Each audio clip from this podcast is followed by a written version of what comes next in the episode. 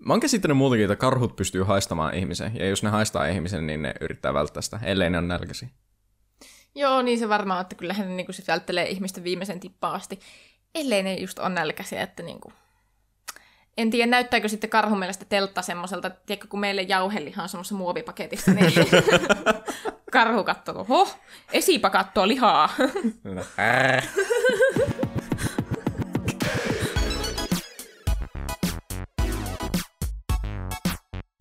Siis tiedätkö, kun nyt on tosi trendikästä jotenkin kääntää semmoisia kuumia juomia kylmiksi juomiksi. Esimerkiksi kuuma kahvi on nykyään cold brew coffee, tai sitten niinku sä pystyt kahvilassa juomaan jääteetä, näin poispäin. Onko Niin. sä, tykeksä näistä? No mä en juo kahvia, että sinänsä siihen en voi ottaa kantaa, mutta kyllä se jäätee on ihan hyvä.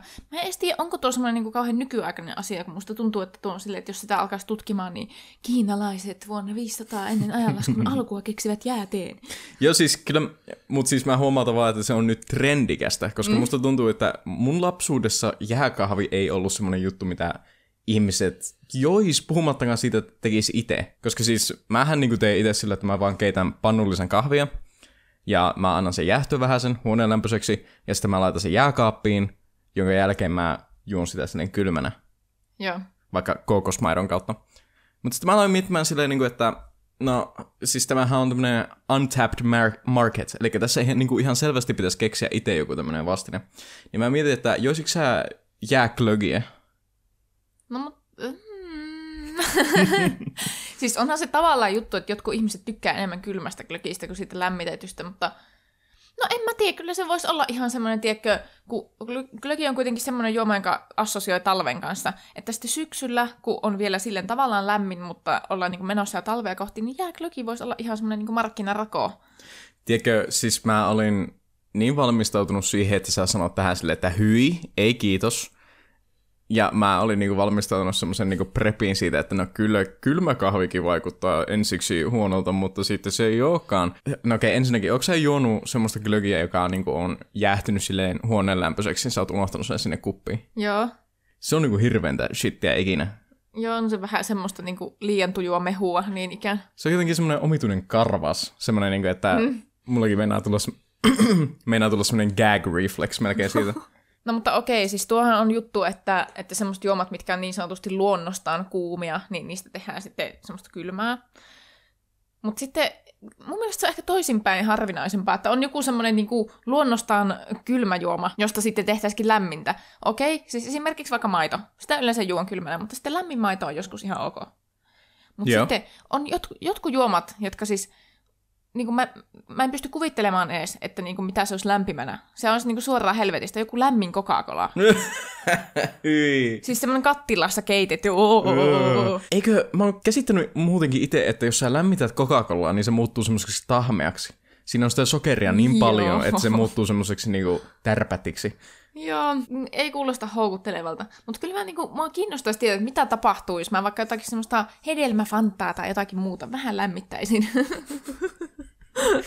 siis silleen niinku, toi on jotenkin niin omituista muutenkin ajatella, koska sä automaattisesti ajattelet, että se on kylmä juoma. Se nautitaan kylmänä, piste. Mm-hmm. Niin sitten jotenkin mä en osaa edes kuvitella, miltä se maistuu lämpimänä. tai teen keittimessä keitetty olut. No mutta siis oluttahan voi juua lämpimänä. Ainakin Britanniassa on tapana juua olutta silleen niin kuin vähän lämpimänä. Vai onko se siideri? Se oli, ainakin me ollaan maistettu sitä siideriä. En tiedä oluesta. Mutta onko sä nähnyt sen kuvan, kun joskus, siis mä legit varmaan mun tietokoneella tallentanut tämän jodelista joskus siis kaksi-kolme vuotta sitten. Mutta semmoinen läppäkuva, missä joku olisi siis laittanut karhutölkin kahvin keittimen sinne pannuun ja ottanut kuvaa ja kirjoittanut sitä, että sehän olisi aamukarhu o'clock. että niinku, tuo jotenkin niinku inspiroi minussa tämän niinku keitetyn oluen ajatuksen. En mä usko, että se olisi hyvää, sen mä sanon. tai siis sekin on jälleen just yksi niitä juttuja, että sitä voi juo huoneen lämpöisenä. Kylmänä se on parempaa. Tai siis jotkuhan on sitä mieltä, että olut pitää olla nimenomaan huoneen lämpöistä, että jos on kylmää, niin... Siis et sä laita esim. oluttuoppiin jäitä. Ei se, No se ei kuulu sinne. Se on kyllä outo. Mä en koskaan nähnyt, että kukaan joisi kaljaa jäillä. Niin. Siis Ja mä... varmaan jos menis baariin pyytämään, niin sitten saanko mä jäitä mun kaljaan ja nauraisi mun niinku, pihalle sieltä. Niin minkähän takia tuo on? En tiedä. Kun lonkeroon voi laittaa jäitä, siideri voi laittaa jäitä, kaljaan, ei, ei, ei, ei kaljaan. En mä tiedä, jos ei olisi jonkun Ginger Joe's esimerkiksi, voisiko siihen laittaa jäitä? En tiedä. No niin, ja sehän olisi Erotaanko jo a clock. Ja tämä on viikoittainen podcasti, jossa me puhutaan meidän elämistämme, yhteisestä elämästämme, ö, ihmissuhdeongelmista ja kenties joskus jopa ajankohtaisista asioista. Näin on närhen munat. Täällähän on paikalla Teemu ja... Jessi. Ja puhutaanpa nyt ihan ensimmäisenä meidän kesäaikomuksista. Joo, katsokaa, kun nyt minä ainakin uskaltaisin tällä tavalla sanoa, että kesä on tullut ja meillä on semmoinen kesä bucket list. Okei, mua kyllä vaivaa tosi paljon se, että tuolle bucket listille ei varmaankaan ole mitään käännöstä. Siis, että ei ole mitään suomenkielistä vastinetta. Ämpärilista. No, joo. Siitä voidaan keskustella. Tuo on kyllä ihan mielenkiintoinen, koska mä en oikein ymmärrä sitä, mä en tiedä sitä etymologiaa tuolle bucket list termille muutenkaan. Mm. Niin voisiko se olla suomeksi vaan semmoinen niinku, no mulla ensimmäinen juttu, joka tulee mieleen on to-do list, mutta sekin on englantia. niin. niin mikä, mikä tämä nyt on? Kesälista. No kesälista, se on nyt ehkä niinku paras. Kesähommat lista. Kesätekemiset lista. Joo, jotakin sen suuntaista. Nimittäin me ollaan nyt suunniteltu, koska me nyt molemmat ollaan tämmöisiä työttömiä lusmuja, niin ollaan ajateltu, että me voitaisiin nyt sillä tavalla hyötykäyttää tämä kesä. Että tehdään kaikkea semmoista kivaa, mitä ei niinku muuten ehkä kerkeäisi tehdä. Joo, justiinsa, ja meillä on ollut pari muuta kesää, jolloin me ollaan oltu nimenomaan töissä, ja ei ole vaan, niinku, tiedätkö, ehtinyt. Ja mm. sitten on jäänyt harmittaa myöhemmin, että miten, miten voi olla, että me ollaan niinku lusmuiltu näistä jutuista kolme kesää. Ensimmäisenä meillä on listalla semmoinen, että meidän pitäisi pyöräillä Muhokselle. Ja mehän asutaan Oulussa ja tästä on Muhokselle semmoiset niinku 30-35 kilsaa, riippuen meneekö keskustaan asti vai ei. Mutta semmoinen 30 kilsaa. Ja me ollaan mietitty, että se olisi ihan mukava semmoinen niinku kesäjuttu, että kun on hyvä ilma ja lämmin, niin mikä siinä maaseudun poikki pyöräillessä? Että sehän voi olla jopa melkein nautinto. Joo, ja tämä on itse asiassa semmoinen, että tämä on aika semmoinen uusi lisäys tähän meidän kesälistalle siinä mielessä, että ei me vissiin viime kesänä ajateltu edes näin. Ei, ei käynyt mielessäkään. Toisaalta kyllä se johtuu varmaan siitä, että mä olin töissä niin paljon, että ei ehtinyt ajatella niin alkuunkaan mitään hauskaa. Niin, totta. Ja sitä edellisenä kesänä mä olin töissä ja jene, jene. Niin tässä on kuitenkin se nyt, että siis... No, aloitetaan nyt sillä, että voisiko nämä myöntää sille avoimesti, että mä oon ehkä vähän paremmassa kunnossa kuin sä? En, koska se nyt johtuu saatana minun polkupyörästä. Siis yleensä jos me mennään kahdestaan pyörällä johonkin, niin saahan polet ihan silleen lalala, että eihän tässä mitään, että niin hyvin etenee. Mutta sitten kun mun pyörä on semmoinen mankeli, että siihen joutuu näkemään kaksinkertaisen vaivan, että mä pääsen sillä eteenpäin. Siis se on niin vanha. Se, se, se on, se on just mä, sama kuin mä polkisin jollain mummolla tuolla. Siis se on ihan oikeasti semmoinen kitisevä ja valittava ja raihnanen ja just just menee eteenpäin. Niin se johtuu siitä. Se johtuu siitä, miksi mä kitisen ja huohotan silloin, kun mä ollaan menossa johonkin pyörällä. Joo, kyllä mä siis tiedän, että se pyörä on ongelma, mutta mä aloin miettimään tätä siltä niin kuin lähtökohtaiselta kantilta siitä, että siis meistähän mä lenkkeilen niin kuin ehkä 3-4 kertaa viikossa ja mä pyöräilen muutenkin vähän enemmän. Kyllä mä tiedän, että se pyörä on ongelma. Mutta mä mietin sitä, että siis vaikka sä saisit minun pyörän, niin pystyisikö sä pyöräilemään 35 kilsaa? No siis, jos nyt lähdetään siitä liikkeelle, että mähän pyöräilin työmatkaa 24 kilometriä päivässä. Ja se ei niinku hapottanut, jos mä jaksoin tehdä asioita vielä sen jälkeenkin. Että niinku, älä nyt aliarvioi mua tässä. Sitä paitsi musta tuntuu, että oli vähän liioiteltu statement, että neljä kertaa viikossa lenkille. Mä käyn neljä kertaa viikossa lenkillä. 3-4. Milloin viimeksi sulla on ollut viikko, kun sä oot ollut neljästi lenkillä? No siitä on kauan. mutta siis kyllä mä suurin piirtein kolme kertaa käyn viikossa lenkillä. Tämä on vähän ehkä sellainen tilanne, että molemmilla on turha optimistinen käsitys niin kuin itsestään. En mä tiedä, siis miksi sä kyseenalaistat mun lenkkikertoja, kun sä et käy itse ollenkaan? Boom! Mutta mä pyöräilen. Mutta mä ihan siis rehellisesti uskon, että kyllä me pystytään pyöräilemään se 30 kilsaa sille ilman, että me kuollaan sinne matkalle. Mutta sehän vaatii sen, että mä vaan hankin uuden pyörän, koska mä en todellakaan siis tuolla niin kuin iän ikuisella torsolla lähde menemään yhtään mihinkään. Joo, se vaatisi tosiaan sulle uuden pyörän, ja sähän oot vähän niinku etsinyt uutta pyörää nyt. Joo, mutta se on osoittautunut aika työläksi, koska mä en haluaisi semmoista niinku uutta uutta pyörää. Et mä mielellään ostaisin käytettynä, mutta semmoinen, että se on niinku vähän vähemmän iäkäs kuin tämä minun polkupyörä, niin siis niinku sen kuntainen, että sillä oikeasti niinku pääsee ihminen eteenpäin. Mutta on osoittautunut ongelmaksi, että pyöräkaupoissa ei ole käytettyjä pyöriä, koska mä en tiedä, että mitä on tapahtunut, mutta ilmeisesti tämä koronakevät on tehnyt sen, että ihmiset on yhtäkkiä ostanut polkupyörät, niin kuin kaikki. Joo, kato, kun et sä voi kävellä enää paikkoihin, joku saattaa yskiä sun päälle, niin sun pitää mennä nopeaa siitä ohi. Niin sen takia käytetyt pyörät on ollut nyt tosi suosittuja Oulussa. O, ihan niin kuin näin jos joku meinaa joskus muuttaa Ouluun tai haluaa asua Oulussa, en tiedä miksi haluaisi, mutta anyway, jos joku haluaa, niin tänne ei kannata ikinä ostaa uutta pyörää. Se on niinku amatöörivirhe. Tänne kannattaa aina ostaa käytetty pyörä, koska ö, Ouluhan on pyörävarkaiden pyhä maa. Joo, siis täällä on ihan tosissaan niin Suomen korkeimmat pyörävarkaustilastot. Tämä ei ole mitään kusetusta, kun tämä on ihan totta että jos täällä omistaa uuden pyörän, niin siihen tarvii siis kolme kappaletta lukkoa, ja sekään ei välttämättä auta. Mä väittäisin, että sä et ole oululainen ennen kuin sulta on pöllitty pyörä. Mutta mä, mulla on ehkä tämmöinen meriitti jäänyt nyt sen takia saamatta, koska mä oon ajanut tuolla ihan järkyttävän näköisellä rotiskolla koko sen ajan, kun mä asun täällä. Siis mun pyörä on ihan oikeasti se on sen näköinen, että jos mä jätän sen lukitsematta johonkin, niin ihmiset luulee, että se on vaan hylätty siihen niin kuin kuolemaan. niin kuka ei halua varastaa sitä. Niin no joo, totta. Siinä mielessä, että sä, sä oot niinku semmoinen, mi, miksi hän tätä sanoisi? Sä oot siinä mielessä semmoinen pro-oululainen, että sulta ei voi varastaa, kun se on jo semmoinen niinku Siis se on jo sen näköinen, että se on noukittu jostain laana-ajan pohjalta. Niin, sitä on turha varasta. niin kuin se, se näyttää siltä, että siitä ei saa edes niin kuin euron kolikkoa koko pyörästä, niin kukaan ei halua pölliä sitä. Koska siis ainoa syy, miksi täällä varastetaan pyöriä, on se, että niitä saisi myytyä eteenpäin.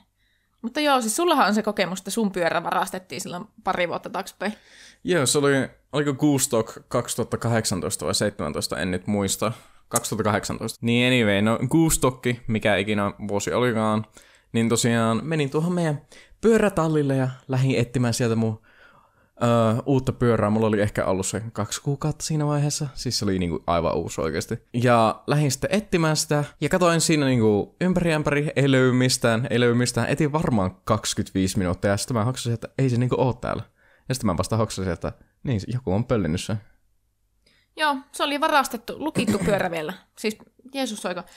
Ja sitten minähän laitoin heti niin kuin tulikiven katkusen viestin tuonne Oulun puskaradiaryhmään, että nyt jos näkyy tämmöistä polkupyörää, niin voitteko ilmoittaa ja samalla niin kuin, käskeä sen pyörävarkaan suksimaan jonnekin suolle. No, sittenhän me saatiin semmoinen yleisövihje, että Rakselassa, eli siis tästä meiltä niin kuin ehkä puolen kilsan päässä on nähty puskassa niin kuin täysin samanlainen pyörä. Ja sitten me lähdettiin sinne, mutta sitten siinä oli enää semmoinen niin pyörän mentävä painauma siinä pusikossa, että niin, se on, se on nyt Oulun pyörä, niin sanotusti. Joo, mutta mä en niinku tajua, että miksi kukaan niinku näkisi sen vaivan, että se avaa pyörän lukon ja ajaa sillä puolikilsaa ja sitten dumppaa se johonkin puskaan. Tuo on tosi omituinen juttu. Ja musta tuntuu, että tuo on jotenkin omituisen yleistä myös Oulussa, silleen, että siis täällä ihmiset, jos ne näkee, että pyörä ei ole lukittu, puhumattakaan siitä, että ilmeisesti jos se on lukittu tässä minun tapauksessa, niin ne vaan ottaa sen pyörän ja sitten ne käy sillä kaupassa ja sitten ne heittää sen jonnekin hevon vittuun. Joo, mutta sitten on tämmöisiä kummallisia poikkeustapauksia, että niin kuin tässä meidän, tässä ratapihan läheisyydessä tässä on tämmöinen aita. Ja siis viime syksystä asti tuohon aitaan vasten on aina ilmestynyt nojaamaan pyörä. Ja se ensin oli semmoinen joku mummopyörän tapainen. Joo. Mutta sitten se vaihtuu. Siihen ilmestyi semmoinen urheilupyörä tilalle, siis aina lukitsematon pyörä. Ja sitten siinä aina vaihtuu, että mikä se on se polkupyörä. Nyt siinä on taas joku. Mä en niin tiedä, onko tuo joku sitten semmoinen niin kaupungin pyöränvaihtopiste, että niin kuin siinä käy pyörävarkaat niin kuin vaihtelemassa. Siis tuo on muuten ihan oikea juttu, koska mä oon ottanut nyt siitä kuvia varmaan viimeiset kolme vuotta siitä pyörästä, ja se vaihtelee, että mikä pyörä siinä on. Aina vähän väliä. Siis onko se edes lukittuna siinä? Ei. Ei, se on vaan siinä siis, ihmiset jättää siihen pyörän, ottaa sen nykyisen, mikä siinä on, ja jättää omaan siihen. Ja sitten se on vaan semmoinen niin ikuinen sykli. Ja tätä on jatkunut varmaan niin kuin tämän koko ajan, kun me ollaan asuttu tällä alueella. Ja siis läppähän on se, että Oulussa oli vähän aikaa se kaupung- kaupunkipyöräjärjestelmä, että täällä oli niitä semmoisia kaupungin omia pyöriä, mihin pystyi niin bussikortilla lataamaan sitä semmoista arvoa, ja niillä sitten pystyi polkemaan. Niin kuin tiedätte, pääkaupunkiseudulla on tämä sama homma. Mutta sitä ei tosiaan enää, koska se firma meni konkkaan. Rip. Niin tää on niinku, mä huomaan, että tämä meidän niinku aitapyörä tuossa on niinku se niinku kansalaisten oma ratkaisu kaupunkipyörälle, että niinku siihen voi vaan niinku dumpata omansa ja niinku jatkaa matkaa seuraavalla pyörällä. Niin, mutta tässä on omituista se, että se vaatii omaan pyörän. niin, koska aika lyhyitä aikoja on ollut silleen, että siinä mukaan ei olisi ollut mitään pyörää. On toki ollut semmoisiakin, että niinku siis joku on tyyli kävellyt jalan siihen ollut sille, kah, pyörä, lähtenyt menemään. Niin, mutta sitten siihen ilmenee jostain taas uusi pyörä. Niin, se on jotenkin niin. omituinen systeemi, en tiedä. Mutta joo, kesälistalla meillä on myöskin telttailu. Meillä on ollut tää vaikka kuinka kauan, ja me vasta, oliko viime kesänä saatiin eka kertaa telttailtua? Joo, niin se taisi olla, että viime kesänä. Mehän pystytettiin siis sun porukoiden takapihalle teltta.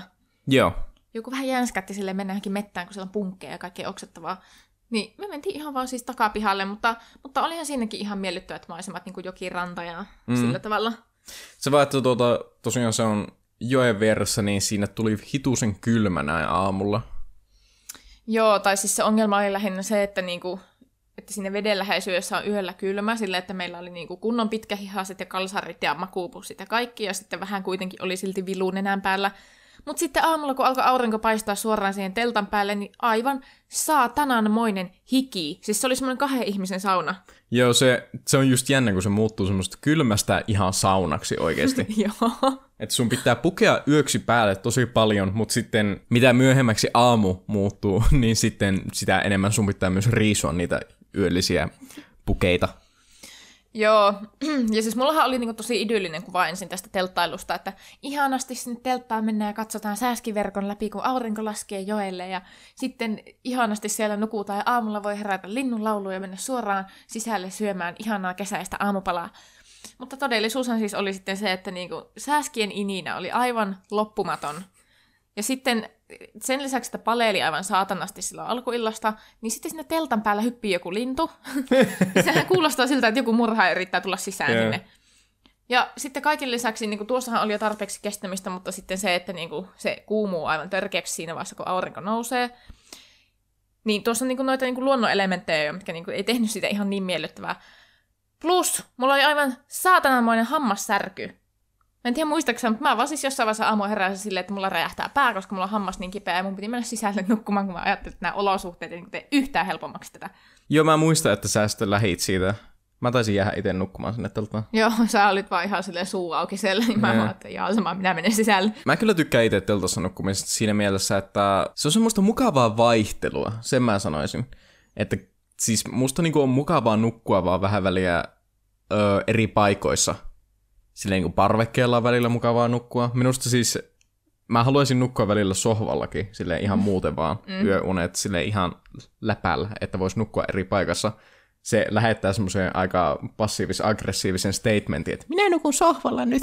Mutta tota, siis ei se ikinä, jos mä niinku, jos sä huomaat, että mä nukun sohvalla, niin ei se johdu siitä, vaan se on siitä, että mä haluan vaihtelua.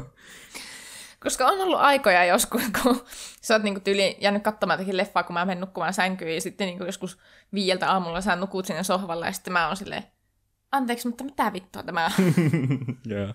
Siis itse asiassa mulla on monesti ollut myös silleen, että jos mulla on liian kuuma nukkua, no nyt kesä öinä itse asiassa on tämmöinen tilanne, että siis monesti mulla on liian kuuma nukkua tuolla meidän sängyssä, niin mä haluaisin mennä ihan oikeasti nukkumaan sohvalle, koska se sohva, siinä ei ole kukaan niinku pyörinyt kolmea tuntia ennen kuin nukkuu, niin se on niinku semmoinen jääkylmä, ja siihen menisi vaan silleen, tiedätkö, nukkumaan. Se olisi mukava.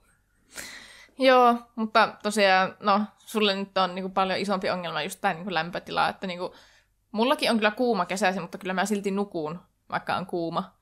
Kun taas sitten jotkut ihmiset on tosi herkkiä muutenkin tämmöiselle niin lämpötilan vaihtelulle. Paitsi sä kyllä oot meistä sekin, joka niin vihaa muruusia sängyllä. Miten, onko sä harkinnut sitten tämän kesän telttailuja, että mitä me tehtäisiin eri tavalla? No me pitäisi varmaan asemoida se teltta sillä tavalla sinne niin kuin puiden varjoon, että ei tapahtuisi sitä, että se niin kuin lämpötila nousee silleen 30 astetta yhtäkkiä. Että, että siinä niin kuin, eihän se haittaa, jos niin kuin pitää olla paljon vaatetta päällä. Niin kuin mä kyllä nukun ihan mieluusti vaatteet päällä. Mutta, mutta sitten se, että jos se lämpötila nousee yllättäen aamulla, niin se tekee olotilasta aika tukalan. Niin jos sen teltan asettelisi sinne puitten varjoon, niin sittenhän se ongelma ehkä poistuisi niin sanotusti. Joo, voisi tehdä silleen. Telttailu on siitä omituista, että se tuntuu siltä, niin kuin sun pitäisi keksiä sinne telttaan myös jotakin tekemistä. Että voitaisiko me pelata jotakin trivial pursuitteja va- vaikka siellä? Tai siis tuntuu tyhmältä, että me mennään vaan telttaan ja sitten me vaan niin hengaillaan. Joo, no siis kyllähän korttipelithän nyt on niinku hauskaa teltassa, koska se ei ainakaan vie paljon tilaa. Sitten, no minun isäni on kertonut joskus tämmöisen kertomuksen, että hän on niinku joskus teini-iässä niinku tehnyt tämän samaa, että se on mennyt kavereittensa kanssa niinku omalle etu- tai takapihalle telttaan. Että vanhemmat on ollut sisällä ja se on sitten ollut kaverin kanssa teltassa yötä. Ja ne on riipunut kännit siellä teltasta. Ja sitten ne on hakenut sisältä muovipussin, mihin oksentaa sitten niinku myöhemmin. Yeah. Ne ei ole kyllä omat vanhemmat kertonut tämmöisiä tarinoita mulle, mutta tuota... No, tämä on kasvaa tarpeeksi isoksi, niin sitten niin vanhemmatkin kehtaa kertoa näiden nuoruuksien pöljyyksiä. Niin, eli pitäisikö meidän vettää telttakännit? Niin, mä en tiedä, olisiko se joku semmoinen elämys, mikä niin pitää ihmisen kokea, koska en ole kyllä aikaisemmin vetänyt telttakännejä. Kun en ole myöskään ollut missään festareilla tai missään, missä olisin majoittunut teltassa, niin ei ole niin ollut sitä elämystä, että niin kuin, teltassa kaljaa. Mutta mieti, jos sä oot sitten ihan törkeen niin kuin kännissä ja sitten tosiaan siellä alkaa tulla kuuma ja sitten sä oot niin kuin semmoisessa saunassa ja sulla on kuuma ja sä oot kännissä ja se ei ole niin kuin semmoinen hyvä. Tai sitten sulla, sä oot kännissä ja sulle tulee kylmä yöllä ja öö. Puhumattakaan siitä, että jos sä herrat seuraavana aamuna darrassa ja sitten siellä on kuuma. No mä sanoisin, että niin kauan kun on kännissä, niin mitkään noista asioista ei häiritse, koska silloin mua ainakaan niin kuin olosuhteet niin kuin kiinnostaa vielä vähemmän kuin yleensä. Mutta siinä vaiheessa, jos on krapula ja on se semmoinen niin kuin 50 astetta lämmintä teltassa, niin siinä vaiheessa mä varmaan luulisin, että mä vahingossa kuollut ja joutun helvettiin. Mutta uskotko että me voitaisiin ikinä telttailla vaikka niin kuin oikeasti jossain niin kuin koska mehän mietittiin sitä, että niin kuin vietäisiin jonnekin muoksen korpeen 10 kilometrin päässä meidän teltta ja oltaisiin siellä. Kyllä mä uskon, että se onnistuisi. Tuota punkkipihdit olisi niin ykkönen, mikä pitäisi olla mukana siinä kyllä. Mutta se on nyt nykyään, että jos käy metsässä muutenkaan, niin sulla kannattaa sellainen punkkipihdit mukana.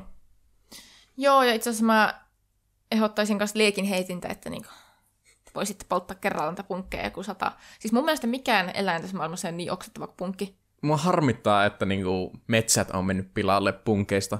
Ja eikä siinä voihan niitä irrottaa ja näin poispäin, mutta siis pelkästään se chance, että siitä voi saada jonkun borrelioosin, niin on aika neesti.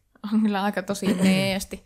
Puhumatta siitä, että okei, no, me tässä saa punkkeja, mutta sitten siellä on kaiken lisäksi niin muuta tämmöistä ehkä harmittomampaa, mutta silti ällöttävää. Hämää vitun häkkejä. Sitten, siis jos mä nukkun siellä teltassa ja kuulen, kun käärme vetää siitä mun niin pään vierestä, niin Aa! Ja sitten, jos siellä on jotakin isompia eläimiä, siis en tiedä kuinka paljon karhua kiinnostaa teltta, mutta niin en millään ota sitä mahdollisuutta. No sen mä voin sanoa noista muhoksen metsistä, että en mä usko, että siellä karhuja hirveänä vetää. You never know. Ne on siellä kaikissa rauhassa ja sitten sinne reviirille ilmestyy joku saatana neonvihreä teltta, niin kyllä sitten on menoa. Ei, mutta karhut pelkää ihmisiä enemmän kuin ihmiset karhuja. Tai siis silleen niin kuin, siinäkin pitää huomata, että karhut on, aika fiksuja eläimiä. Ne yrittää välttää ihmisiä, jos ne pystyy siihen. Ellei nämä mene heilumaan sen ja sen pennun väliin. niin, kato, mä just niin olin tulossa tähän skenaarioon, että mä nyt en ole ihan varma siitä, että miten pitkälle kesään karhulla on poikasia, mutta siis auta armiassa jos se teltta sattuu nyt menemään niin semmoiseen kohtaan, että se niin vauva on siellä teltan toisella puolella, niin... Se, oota, miksi sä haluat koota teltan siihen? niin okei, okay, mama bear vasemmalla, pentu oikealla, no niin, ja teltta keskelle, siinä. siis jos mä oikeasti näkisin ton tilanteen, mä en siellä tässä enää, mutta, mutta siis, että jos, jos se tapahtuisi, että mä en vaan niin näe sitä karhun poikasta, nehän on pieniä ja ruskeita, sehän niin sulautuu sinne ei ne, ei ne nyt niin pieni, ei ne ole niinku pupun kokoisia. Sillä niinku, kyllä sä huomaat karhun poikassa, jos sä näet sen. Ei se ole mikään semmoinen, ei se ole koiran kokoinen. No riippuu koirasta. Mä oon käsittänyt muutenkin, että karhut pystyy haistamaan ihmisen. Ja jos ne haistaa ihmisen, niin ne yrittää välttää sitä, ellei ne on nälkäsi.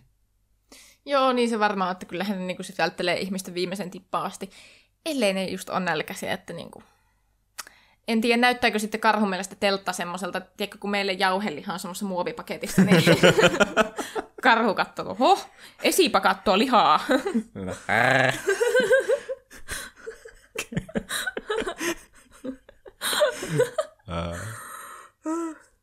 se on niinku semmonen, sä käyt tilaamassa jonkun Big Macin.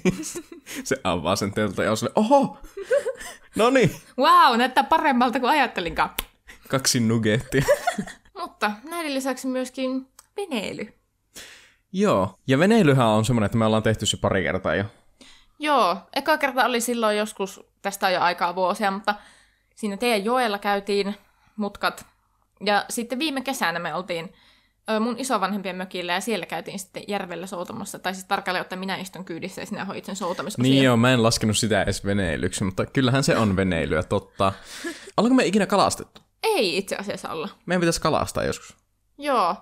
Niin kuin, ainut kalastus, minkä mä osaan, on semmoinen niin mato-onkiminen, ja senkin mä oon lopettanut, kun mulla niin käy sääliksi niitä matoja. Oh, kauhea.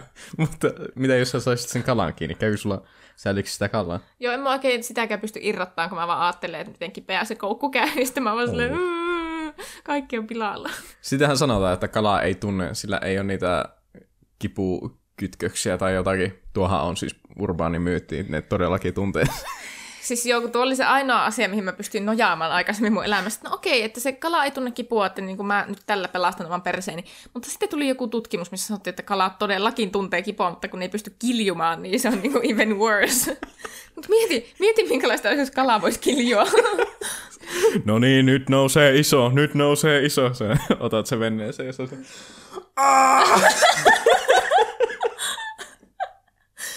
Siis joku, joku iso haukehan kuulostaa tämmöistä Mutta mut sitten jos olisi semmoinen ihan pikkiriikkinen ahven, se on se...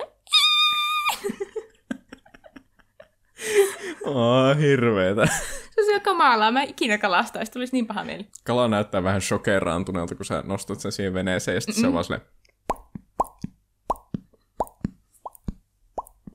se elämäntilanne on muuttunut aivan täysin, kun se on yhtäkkiä otettu sen vedenalaisesta kodista yhtäkkiä paljalle maalle. Kauheeta. Mutta toisaalta mä kyllä uskon siihenkin, että niinku ihmisen pitäisi hankkia oman ruokansa enemmän itse. En nyt tarkoita sitä, että menet sinne lihatiskille ja ostat sieltä jauhelihan, vaan siis niin kuin kalastat, metsästät ja niin kuin näet, mistä se ruoka tulee ja niin kuin kulutat sen itse. Niin siis nimenomaan, mehän molemmat syön lihaa. Me, miten, miten me päädyttiin tähän aiheeseen nyt kaikista jutuista? Mutta siis, tuota, siis me ollaan molemmat samaa mieltä tästä, että siis ihan oikeasti pitäisi jotenkin päästä lähemmäs sitä tavallaan, sitä, että sä itse hankit sen lihan. Koska siis, jos sä hankit luonnosta sen lihan, niin ainakin sillä eläimellä on ollut kokonainen elämä. Se ei ole kasvanut jossakin helvetin tehtaalla. Joo, sille että se on saanut elää niin kuin lajityypillistä elämää ja sitten sen kiertokulku vaan päättyy siihen, että se päätyy syödyksi. Niin kuin mun mielestä tuo on se eettisin tapa syödä lihaa maailmassa. Että sinänsä niin kuin meidän pitäisi kalastaa enemmän itse. Meidän pitäisi tällä logiikalla myös metsästää itse. Joo, No mä oon tähän mennessä itse tyytynyt siitä, koska kuitenkin niin mun sukulaiset metsästää paljon, siis mun isäveli ja en ole ja kaikki tämmöiset, niin niiltä kyllä tulee sitä niin kuin ihan itse metsästettyä lihaa sitten niin kuin meille asti. No niin, kesällistaan metsästys. Voiko kesällä edes, kesällä ei varmaan edes ole mitään mettua aikoja. Eikö? Mä just luulin, että kesällä metsästetään. Ei, kun ne alkaa aina syksyllä. Ensimmäisenä taitaa olla tota, sorsastus ja sitten on metsäkanalinnut. No milloin esimerkiksi hirviästä metsästä? Tiedätkö? Joo, se alkaa yleensä joskus siinä niinku ehkä lokakuussa. Silloin annetaan hirviluvat, että niinku paljonko niinku mikäkin hirviporukka saa ampua niitä. Että se, se on siinä syyslomaan aikoihin. Onko tämä nyt siis, meidän pitäisi luopua tästä erotaanko jo nimestä ja ottaa tämmöinen metsästetäänkö jo brändi. Musta tuntuu, että tässä on siis jälleen avoimet markkinat, että eihän markkinarako, ei, kukaan ei puhu vielä metsästyksestä podcastin muodossa, joten tämän idean nyt saa ottaa. Keksikää vähän parempi nimi kuin metsästetäänkö jo. joo, lame ass nimi. mutta joo, valitettava tilanne on se, että kesällä ei oikein voi metsästä, mutta sehän on marjastusaikaa toki, että, että voitaisiin sitten lähteä tuonne niin kuin hillasuolle. Se mä sanoin, että mä oon vähän niin kuin aina halunnut kerätä sieniä. Mm. Mä en ole kehannut, mä en osaa, mutta siis sano minun sanana, että kun mulla tulee 50 täyteen, niin mä alan sienestä. Joo, ja se on sitten se piste, kun me pitää alkaa tykkäämään sienistä. Mutta musta tuntuu, että siinä vaiheessa punkit on niinku ihmisen kokoisia. Silleen, niinku, että sä kävelet metsässä ja tulee niinku semmoinen karhun kokoinen punkki vastaan. Joo, se vaan niinku no, tervehtii tullessaan vastaan. Hello. Miksi se puhuu englantia? en mä tiedä, että älykkyys on yhtäkkiä kasvanut valtavasti siinä niinku ruumiin koon mukana. Ne puhuu kuutta eri kieltä. Ja sitten puhuu punkkia sitä. Joo. Joo, marjastus on ihan mukava. Mä lapsena marjastunut paljon enemmän kuin silloin niin kuin vanhemmat kulettanut joka paikassa. Ja tiedätkö, tää on ihan kauheeta tää, että mä tykkään luonnosta kyllä ja mä tykkään olla siellä, mutta siis ötökät. Ötökät ihan oikeasti vaivaa mua. Niin se, että jos mulla on ämpärillinen jotakin marjoja, niin mä en voi olla ajattelematta sitä, että kuinka saatana monta hämähäkkiä, toukkaa, punkkia ja muuta iljetystä tällä ämpärissä on, niin mun pitää perkata ne täältä. Oh. Joo, ja se on vähän vaikea siinä, kun siis käytitkö just kun sä olit marjastamassa, käytitkö sä semmoista, miksi sitä kutsutaan, semmoinen niinku Se semmoinen- lapio, mikä ikinä juttu Niin, onkaan. mikä se nyt onkaan? Siis kyllä varmaan kaikki, jotka on vaikka puolukkaa poiminut, tietää sen semmoisen lapion, missä on ne semmoiset ritilät, että roskat valuu sieltä niin kuin läpi. Kaikki meidän mummo-kuuntelijat tällä hetkellä on silleen, Miten ne ei tiedä sen nimeä? Oi herra jestas. Semmoisia maalaisia, saatana. Mukaan muhoslaisia.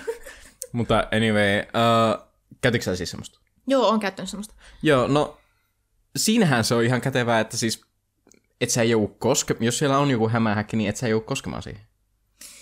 Joo, mutta sitten tavallaan, että jos niinku niitä lappaa sitten sieltä johonkin ämpäriin, niin sitten sinne kuitenkin päätyy joku ötökkä jossain vaiheessa. Tai ainakin mun kokemus on tämä, että siellä aina on joku näästi. Siis tuosta tuli mieleen, että pelkäsitkö sä ikinä lapsena, että sun omenassa olisi mato?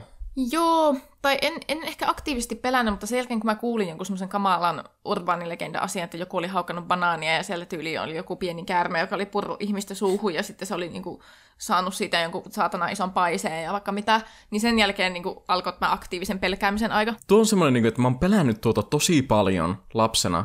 Ja sitten just niinku, aina kun mä söin omena, mun piti leikata se auki ja katsoa, että eihän siellä ole mitään niinku, matoa sisällä. Mut nyt kun mä mietin sitä jälkeenpäin, niin mistä tuo olisi, on edes lähtöisin? Ei niissä ikinä ole mitään matoa. Niin ja silleen, sä varmaan niinku, siinä olisi ehkä reikä siinä omenassa, jos siellä olisi matoa, Niin. koska niinku, eihän se silleen niinku itekseen sinne sisään, vaan niinku sille ilmesty silleen, Niin. Eli siis tuo niinku, ei tuossa ole mitään järkeä tuossa pelossa. Joo, mutta siis hmm, ehkä banaani on ollut mulle se paha, kun mä aina kuvittelen, että siellä, tiedätkö, on myös kuullut näitä juttuja, että joku hämähäkki on pesinyt sinne banaanin kuoren väliin ja sitten, tiedätkö, öö, näitä tämmöisiä munajuttuja, että se päätyy johonkin mun poskinahkaan se munii sinne, tiedätkö. Mm, joo, tiedän. Mutta siis, miten se olisi jälleen se hämähäkki päässyt sinne banaanin kuoren sisään? ei mitenkään. Niin, Joo. en tiedä. Siis läppä, että olisi pitänyt nimenomaan huolehtia enemmän siitä, että siis mäkin söin aina omenia sille, en mä kuorinut sitä mitenkään. Ja vasta jälkeenpäin mä oon hoksannut, että aa, nehän suihkuttaa siihen kaiken maailman myrkkyjä, että ne ötökät, joita mä pelkäsin, pysyis poissa. Mutta sitten mä oon ollut silleen, mmm, myrkkyä. Hyvä. siis musta tuntuu, että niinku nykyihmisen suoli on varmaan kuorrutettu sillä semmoisella myrkyllä, että niinku, Joo. jos joku ötökkä menisi, niin se vaan niinku sulaisi hapoksi. No semmonen juttu, jota me ollaan tosi kauan kaavailtu kesälistalle, mutta ei olla vieläkään tehty, on Norjassa käynti. Joo, koska tästä olisi niinku melkein jopa kätevää silleen, että ajaa autolla vaan Kilpisjärven kautta Pohjois-Norjaan. Niin me ollaan tosi pohjoisessa. Näin muutenkin, niin meille se olisi tosi helppoa. Joo, ja onhan sekin, siis se on pitkä automatka, siis joku 500 kilometriä varmasti, mutta, mutta sitten on sen tästä helpompaa lähteä sinne Pohjois-Norjaan kuin jostain sieltä niin kuin Hangosta asti. Ja itse asiassa tuo Pohjois-Norja-idea on siitä mielenkiintoinen, että siellä voisi telttailla. Siellä Niin voisi se- ehkä kalastaa myös. Tuossa olisi niin kuin monta kärpästä niin. yhdelle iskulle. Niin, mehän voitaisiin tehdä tämän kaikki. Monta punkkia yhdelle sytkärille. Onkohan Pohjois-Norjassa punkkeja? en tiedä, toivottavasti ei. Missä ei ole punkkeja tässä vaiheessa? Oh, mä olen sitä mieltä, että niinku kulottaminen on mennyt turhaan pois muodista. Et niinku, et polttakaa niitä peltojanne. Niin, meidän kuuntelijoilla on varmaan ihan törkeästi peltoja. Että tuota, Joo, siis kaikki te pellon omistajat siellä. kiitos tästä infopläjäyksestä. Joo, mutta tosiaan ehkä ainut asia, mikä on nyt jarrutellut tätä meidän pohjois ajatusta tai ainoat kaksi asiaa on se, että tosiaan aikaisemmat kesät on ollut sitä, että jompikumpi meistä on ollut töissä. Ihmeellistä kyllä meillä ei koskaan ollut sellaista kesää, että molemmat olisi ollut töissä. Joo, omituista. Joo, mutta aina toinen- toinen on ollut töissä ja sitten sen lisäksi, kun meillä ei ole sitä omaa autoa, Kyllähän me varmaan olisi saatu lainaksi, mutta on sen silleen kivempi, että niinku, jos on oma auto, niin sitten ei haittaa, jos sillä vahingossa ajaa jostakin vuonosta alasta jotakin. Mä myös oon miettinyt sitä, että siis onko siinä joku rajatarkistus, pitääkö sun näyttää jotakin passia tai jotakin tämmöistä, vai saako sä ajaa vaan pohjois niin kuin rehellisesti en tiedä. Se on silleen, että jos ajaa Haaparannalla sitä Ruotsin raja yli, niin siinähän ei ole mitään, tai ei meillä ainakaan koskaan tullut mitään tarkistusta. Niin on siinä siis rajatarkistus, mutta ne pysäyttää, jos tarvii pysäyttää. Että ei siinä kukaan tarkista, mutta you know. Joo, niin en tiedä, on jotenkin elänyt siinä uskossa, että ehkä se on Norjan rajalla sama asia.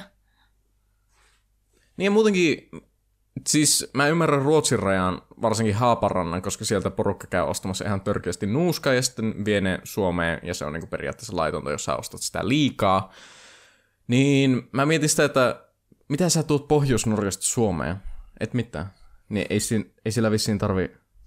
Kun ei sieltä oikein voi tuoda mitään, kun siellä on kaikki saatanasti kalliimpaakin. Niin. Siis on kuullut juttua, että ihmiset, jotka asuu siinä niin Suomen ja Norjan rajalla tuolla niin kuin ihan pohjoisessa, niin norjalaiset tulee Suomen alkoon ostamaan viinaa, koska niiden viinat on niin vitusti kalliimpia. Niin tuo on itse asiassa mielenkiintoinen sykli, jossa siis tuota, norjalaiset tulee Suomeen, suomalaiset menee no, Ruotsiin tai sitten Viroon. Mihin virolaiset menee? Venäjälle. Joo, ne varmaan menee Venäjälle sitten. Ja venäläiset... On vaan keskenään.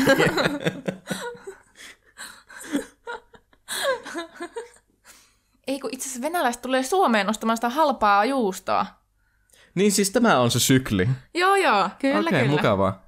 Mutta se on kyllä siis aika epäonnista norjalaisille, kun miettii, että kyllähän Suomessakin on aika kallista alkoholia sille suhteutettuna vaikka johonkin Keski-Euroopan hintoihin. Niin sille mieti, mieti, että sun maa on niin kallis, että sun pitää mennä ostamaan Euroopan tyylin toiseksi kalleimmasta maasta sitä viinaa. Onhan tuo aivan hirveä tilanne. Mutta siis sinänsä miettii, että Norjassa tilanne on kuitenkin silleen niinku yleisesti ottaen niin hyvä, että en mä usko, että se haittaa loppujen lopuksi. Joo. Niillä on sitä öljyrahaa niin paljon. Joo, siis onhan niillä niinku bruttokansantuote niinku ihan törkeä. Että niinku, mm. Ei silleen haittaa, että ne tuo niitä verorahoja tänne Suomeen. Eikö Norjassa makseta siitä, että sä ajat sähköautoa? Joo, se oli vissiin jotenkin silleen, että ni- ne saa niinku jonkun Se vero- ehkä, verohelpotuksen siitä, että ne ajaa sähköautoa. niin, verovähennys siitä, että jos sä ajat sähköautoa, niin sun ei tarvitse maksaa jotakin veroa. Joten tämähän siis on ollut kirjoitettuna seinälle tämä minun tulevaisuus tämän koko ajan. Siis Tesla ja Norja. Pitäisikö alkaa opettelemaan Norjaa? Joo, ei se nyt silleen kauhean kaukana Ruotsista, että niinku, mutta et sä kyllä sitäkään osaa. Niin, se on kyllä vaikea. Se on vähän omituista, jos niinku, mä häpäisen mun ruotsalaiset juuret sillä, että mä en opettele ruotsia ollenkaan, mutta sitten musta tulee niinku loistava norjan kieli. Isäs kääntyy olemattomassa haudassa. Kääntyy sängyssä sille, ei. ei saatana. Perinnöttömäksi jätään. No niin, ja seuraavaksi olisi meidän viikoittainen osio äh, Ihmissuhde Siivilä, jossa me pyydämme teitä kuuntelijoita lähettämään meille jonkunlaisen ihmissuhdeongelman. Ja tämähän on tosiaan ihmissuhdeongelma, se voi olla parisuhdeongelma, kaverisuhdeongelma, perhesuhdeongelma.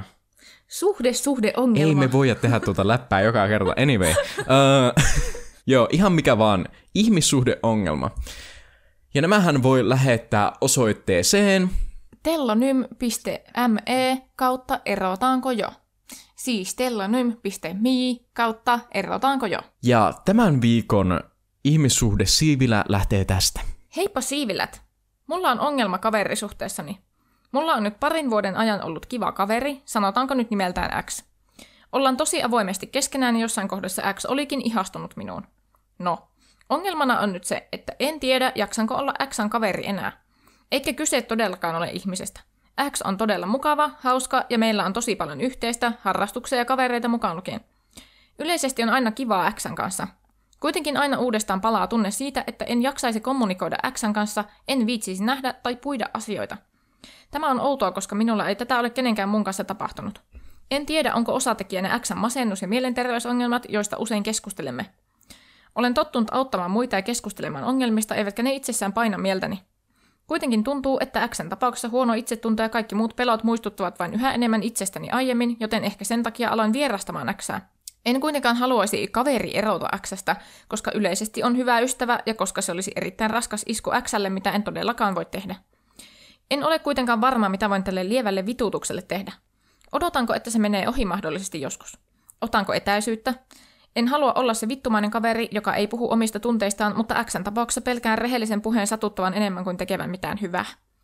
Uskoisin, että omassa tilanteessani ei ole mitään, mikä aiheuttaisi ongelmia, paitsi mahdollisesti raskas työ, mutta siltikin ongelmia ei ole muissa kaverisuhteissa. Mikä neuvoksi? Kaikki hyvät ja paskat neuvot otetaan vastaan. Terveisin, ei halua olla vittumainen kaveri. Okei, haluaisin sanoa tähän heti, että musta on ihanaa, että tähän on niinku tarkennettu, että kaikki hyvät sekä paskat neuvot. Niin, että voi tarjota oikeastaan minkälaista vaan neuvoa. Kiitos kysymyksestä, ei halua olla vittumainen kaveri. Tämä on tosi mielenkiintoinen siinä, että siis, no ensinnäkin tämä on aivan tosi hankala tilanne, huomaa heti. Joo, ja just mä niinku ymmärrän sen aivan täysin, että miten tällä meidän anonyymillä, tai ei halua olla vittumainen kaveri, ei ole itsellä oikein mitään semmoista niinku suoran käden ratkaisua, koska tässä on aika monta semmoista muuttujaa. Ensinnäkin tuossa tuli mainittua se, että tässä on ollut aikaisemmin jotakin tämmöistä yksipuolista ihastumista tässä kaverisuhteessa, mutta sen yli on päästy ja sitten se kaveruus on voinut jatkua. Joo, tuo on ensinnäkin semmoinen niinku monimutkaista tätä vähän sen. Joo, mutta niin, mä en tiedä miten paljon se sitten tähän vaikuttaa, että, että jos kuitenkin kaveruus on voinut jatkua silleen, ja tässä nyt puhutaankin niin kaverisuhteesta eikä mistään niin muusta suhteesta, mutta sitten mä en niin tiedä, että että minkä takia se on pitänyt mainita tässä, että onko sillä oikeasti väliä. Niin, kun mä mietin sitä just, että siis jos sä ihastut johonkin ja se on sun niinku semmonen kaveri, aktiivisesti kaveri, te tapaatte usein, niin miten, poistuuko se ihastus jossakin vaiheessa? Sitten? Kyllä mä uskon, että ihastus niinku voi loppua, mutta jos oot jatkuvasti sen kyseisen kaverin kanssa, niin onko se semmoinen, että se poistuu ikinä silleen kuitenkaan oikeasti? Me ollaan puhuttu tästä vähän muissakin ihmissuhdesiivilöissä, mutta tota, en mä tiedä, mitä mieltä sä oot? No onhan se nyt vähän niin, että, että jos on ollut jotakin tuommoista ihastumista ja sitten kuitenkin niin kuin jatketaan sitä aktiivista tapaamista, niin sanoisin, että siitä on aika vaikea päästä siitä ihastumisesta, mutta en, mä en tiedä, onko tuo semmoinen asia, mihin tarvitaan kertoa, koska näköjään kuitenkin tämä niin kuin meidän kysyjä myöskin niin nyt käsittelee tätä sillä niin kuin kaverisuhteen näkökulmasta niin kuin ilman, että tuo ihastus varsinaisesti sitä niin kuin mitenkään mutkistaisi. Joo, mä oon samaa mieltä, että ei nyt kiinnitä hirveästi huomiota tähän yhteen spesifiin puoleen tässä ongelmassa, mutta se on mielenkiintoista, että se kuitenkin mainitaan tässä viestissä. Joo, on, on kyllä. Silleen, niin kuin, että jos sillä ei olisi mitään väliä, niin eihän sitä mainittaisi ollenkaan. Joo. Ehkä. No en tiedä, onko se ajateltu vaan semmoisena niin taustatietoina, että niin kuin minkälainen pohja tällä kaverisuhteella niin kuin on. No, joka tapauksessa. Eli ilmeisesti ongelma on nyt siis se, että tällä meidän anonyymillä kysyjällä on jotenkin semmoinen olo, että tämä sen kaveri on jotenkin raskas, ja että sitä vähän niin kuin vituttaa joskus tavata sitä, vaikka kuitenkin sen kanssa on kivaa, ja se ei niin kuin tiedä, mitä tälle asialle pitäisi tehdä. Kyllä mäkin on sitä mieltä, että lähtökohtaisesti kaverisuhteet on semmoisia, mistä pitää ihmisen saada voimaa, eikä, eikä silleen, että se on niin kuin aina joku semmoinen taakka ja vitutus. Joo, mä oon samaa mieltä, tosin siis varmasti oot samaa mieltä myös tästä, että siis joskus kaverisuhteet on myös semmoisia, että siitä tulee vähän niin kuin taakka, mutta se on semmoinen väliaikainen juttu. Niin, koska mä oon myös sitä mieltä, että yleensä se, niin tämmöiset muutokset kaverisuhteessakin on väliaikaisia. Että se, että se tuntuu nyt ehkä raskalta se kaverisuhde, ei tarkoita sitä, että se olisi sitä loputtomiin. Joo, justiinsa samaa mieltä tuosta, ja musta tuntuu, että tähän on hirveän helposti joku kuuntelija saattaa vasta argumentoida, että no, tosi hienosti ajateltu teidän kavereista silleen, niin kuin, että olette kunnon real friends, kun mietitte, että no, tämä on taakka ja tämän on parempi muuttua jossakin, pare- jossakin vaiheessa paremmaksi. Mutta kyllähän se siis oikeasti on, että ihmiset muuttuu vähän niin kuin, siis ei, ei ikinä voi tietää, mitä tapahtuu kenenkin pään sisällä, ja ei ikinä voi tietää, että minkälaisessa tilanteessa joku on. Joo, ja siis kun elämäntilanteet vaikuttaa tosi paljon, siis on mullakin ollut semmoisia kaverisuhteita, että niinku, ne rakkaita kavereita ja niiden kanssa on ihan olla, mutta sitten jos jollakin on vaikka elämäntilanteessa tapahtunut niin kuin henkilökohtaisesti jotakin semmoisia isoja muutoksia, niin kyllähän se vaikuttaa myös siihen kaverisuhteeseen ja tuo sitä taakkaa, koska tietenkin niin kavereiden kanssa halutaan jakaa niitä vaikeitakin asioita. Niin siinä mielessä ainakin mä lähtisin itse miettimään tätä siitä, siltä kannalta, että voiko tämä olla semmoinen väliaikainen juttu, että ehkä se muuttuu jossakin vaiheessa semmoiseksi mukavemmaksi, että sitten päästään niinku vähän niinku ohi näistä asioista. Voihan se olla, että siis se ei muutu. Tässäkin puhutaan tuota masennuksesta. Ja siis siellä, niin kuin, että sä voi ikinä niin kuin, olla ihan varma siitä, että siis muuttuuko masentunut ihminen tavallaan, niin kuin, miten se sanoisi, pois siitä sen tilasta, koska sille niin kuin, et sä voi tietää sitä. Mutta sitten mä oon ehkä ollut tämmöisessä vähän samankaltaisessa tilanteessa silleen, että, että mulla oli semmoinen kaveri tai ystävä, jolla oli niin kuin, tosi vaikeaa elämässä, että sillä oli myös mielenterveysongelmia ja semmoisia asioita sen niin kuin omassa elinhistoriassa, mitkä vaikutti siihen, että se on sairastunut. Ja niin kuin huomasi tavallaan, että sille on tosi tärkeää se, että se saa avautua sen kavereille ja puhua niistä sen ongelmista, että se jollain tavalla helpottaa sitä sen omaa oloa. Mutta kun totuushan on se, että kavereita ei voi loputtomiin käyttää semmoisena niin kuin ämpärinä, mihin vaan niin kuin tyhjentää sen niin kuin oman pahan olonsa.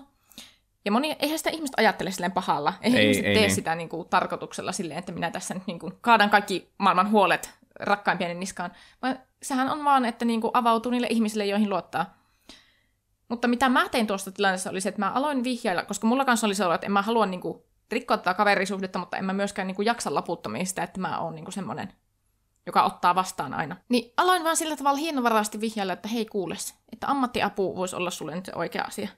Koska siinä vaiheessa, jos saa keskusteltua jonkun kanssa sillä tavalla pyyteettömästi, että se terapeutti tai kuka ikinä, niin senhän työ on vaan kuunnella. Joo. Niin kuin siinä ei ole sitä vastavuoroisuuden elementtiä ollenkaan niin se sitten on, se niin kuin jotenkin vie sitä kaverin omaa taakkaa pois sillä tavalla, että se kaverisuhde voi muuttua taas tasapainoisemmaksi. Ja avainsana tuossa, mitä just sanoit, on, että hellävaraisesti. Että siis tuo ei ole semmoinen, että sä sanoit, että pitäisikö sun harkita terapeuttia tai pitäisikö sun mennä terapeutille, vaan se on sitä, että siis just sä huomautat siitä, että ammattilaisella voisi olla jotakin sanottavaa näihin asioihin. Niin, ja se, että niinku ammattilaisilla on enemmän välineitä auttaa kuin ihmisillä, jotka on niinku sulle läheisiä silleen muuten vaan. Että jotenkin tuo esille se, että, että hei, että, että tuossa sun tilanteessa mä uskon, että sua voisi auttaa, jos sä pääsit juttelemaan niinku säännöllisesti näistä asioista että se toisi niin kuin paremman olon sille ystävälle itselleen, jolla on vaikeita. Niin kuin lähestyä siitä näkökulmasta, että se, olisi, se parantaisi sen ystävän elämänlaatua. Että siinä pitää ehkä etäännyttää itsensä siitä keskustelusta, etenkin jos nyt tässä tilanteessa tuo ystävä on jotenkin, niin kuin, sillä on huono itsetunto ja se helposti vaikka ottaa itsensä tuommoisen tilanteen. Niin tuo esille, että hei, se on sun paras. Ja etäännyttää itsensä siitä, että kokonaan, että ei niinku tuo sitä esille sille, että minä en jaksa kuunnella näitä sinun juttuja, joten menen nyt sinne terapeutille. Joo, tuo itse asiassa aivan loistavasti sanottu, että nimenomaan etäännyttää itseä vähän niin kuin siitä tilanteesta, koska se voi kuulostaa tosi helposti, aivan siis liian helposti siltä, että sä itse sanot, että mä en jaksa kuunnella sua enää, että me please tuonne puhumaan jollekin ammattilaiselle. Joo, että tuo se esille siitä, että hei, koska mä oon sun ystävä ja mä välitän susta, niin mä haluan, että sä voit paremmin ja haluaisin, että keskustelet näistä asioista. Tässähän ei tule ilmi, että niinku, onko tämä jossakin kenties hoidon piirissä tämä ystävä. Näillä vihjeillä, mitä tässä on annettu, niin päättelisin, että ei ehkä ole. Mutta jos me mennään sillä oletuksella kuitenkin, että mitä jos hän onkin, ja tämä ongelma on semmoinen, että se jatkuu, vaikka hänellä on jo ammattilaista apua tähän ongelmaan, niin mitä siinä tilanteessa sitten pitäisi tehdä? Niin, no tässä tämä sanoo tämä meidän kysyjä, että en halua olla se vittumainen kaveri, joka ei puhu omista tunteistaan, mutta Xn tapauksessa pelkään rehellisen puheen satuttavan enemmän kuin tekevän mitään hyvää. Eli se on ehkä, niin voihan olla, että tuo on ihan vaan siis tämä meidän kysyjän pelko, eikä vastaa ollenkaan todellisuutta. Että jossain vaiheessa, jos näyttää, että ei ole mitään muuta ulospääsyä, niin mun paras ehdotus on se, että edelleen hyvin hienovaraasti ottaa esille se, että hei, nyt minusta tuntuu, että tämä ei ole tasapuolinen, tämä ystävyyssuhde, koska minä ainakin käsitän näin, että ystävyyssuhde on semmoinen niin molemmin suuntainen tie. Kumpikin näkee siihen vaivaa ja kumpikin antaa yhtä paljon kuin ottaa. Joo, nimenomaan näin. Ja jotenkin pyrkiä ilmaisemaan tuo silleen tosi hellävaraisesti. Ja mä sanoisin sen, että siis tosiaan mainitsee, että tuota, en kuitenkaan haluaisi kaveri erota Xstä, koska yleisesti on hyvä ystävä ja koska se olisi erittäin raskas isku Xlle. Niin mä sanoin, että ei, ei missään nimessä ole semmoinen tilanne tässä, että kannattaa niinku ottaa silleen niinku purkaa tätä kaverisuhdetta mitenkään, koska siis niin kuin mainitsee tässä viestissä, että tuota, niitä on niitä hyviä aikoja myös. Mm. Ja minusta ne hyvät ajat kuitenkin oikeuttaa välillä ne huonommat ajat. Joo, kyllä mä oon tuossa kanssa ihan samaa mieltä. Että mun mielestä olisi turhan radikaali se, että niin lähtisi kokonaan niin purkamaan ystävyyssuhteen, ennemminkin lähteä koittamaan ensin niitä muita keinoja, että niin ehdottaa sitä ammattiapua, tai sitten jos sitä apua kenties on jo, niin sitten koittaa niin kuin hienovaraasti ilmaista, että hei, että musta olisi kiva, että niin kuin mun tunteet ja asiat tulisi huomioiduksi myös, että sehän käy pidemmän päälle aika raskaaksi, jos se on vaan niin, että toinen osapuoli aina avautuu ja toinen kuuntelee. Joo, mä oon samaa mieltä. Mä en ole varmaan ikinä ollut yhtä samaa mieltä siivilä asiasta sun kanssa kuin nyt. Mm, positiivista. Ja mua harmittaa se, että mulle kerrankin annettiin lisenssi antaa huonoja vihjeitä, paskoja vihjeitä, mutta en mä edes halua heittää läppää masennuksesta oikein, pakko kyllä sanoa. Joku mä en edes keksi, mikä tähän voisi olla semmoinen paskavinkki. Joo. No niin, ja se taitaa olla tämän viikon Erotanko jo podcast. No Jessi, tuota, kerropa nyt, että mistä sun shittiä voisi tarkastella? No minunhan shittiä löytyy esimerkiksi Instagramista, at Kaurin kasvot. Sen lisäksi mulla on kotisivut, johon päivitän blogia ja sitten tulevaisuudessa nyt kun minä saan tämän kuntavaalikoneiston pyörimään, niin sitten sinne myöskin tämmöistä poliittista tuubaa, niin kaurinkasvot.com. Ja minut, Teemut, voi löytää Instagramista at b Brunti, pehmeä B Brunti. Kiitos kun kuuntelitte ja nähdään ensi viikolla. Ensi viikkoon. Moi moi! Moi moi!